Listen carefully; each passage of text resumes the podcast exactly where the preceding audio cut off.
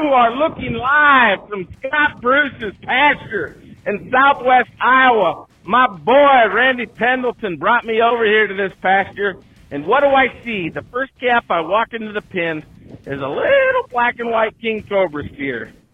And here we are sitting three and a half minutes later, and what has happened, Scott Bruce? Yes.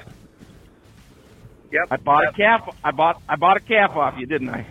You bet. You bet. Yeah, we made a deal. Have you ever had, well, in your many years in the business, I know you're highly successful. You've done really well for yourself. But have you ever had someone buy a steer off of you and then want to do a podcast about it? I'm enjoying your time. Thank you. Market. That is one big, burly, sexy necked, big footed, big haired, big ass. Woo! I'm excited. Can you tell? Just a little bit, but that's a good one, Tom. Just a little bit of background on your operation that I'm aware of. About four or five years ago, you bought a badass little Gunsmoke Mojo donor cow from my boy Steve Schaefer in northern Kansas. Do you still have that cow on property?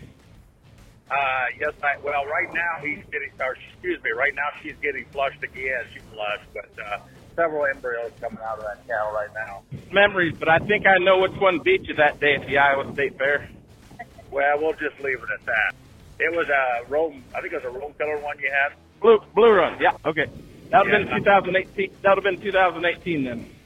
Yeah. My beautiful niece, Abby Henderson, went on a very unlikely success run two years in a row. Ran Mark Heifer at the Iowa State Fair. I got to be honest with you. I would have picked yours that day if I were the judge. Yeah. I'll tell you, over the long haul, you ought to be glad you didn't win. You know why?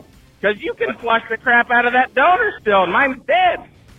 Yep, yep. I've got. Uh, I've. She's made over uh, 50 embryos, and I got a lot of frozen eggs, and uh, she's healthy as a horse, and she's still producing. We'd like to thank the Scott Bruce family, Scott and Colin Bruce from Red Oak, Iowa. Uh, Bruce Livestock. Look them up on Facebook and give them a follow. They, uh, I mean, they raised a heck of a steer here. Uh, King Cobra, Heatwave Full Flush, the donor cow they own with Chance Will of Wyota, Iowa.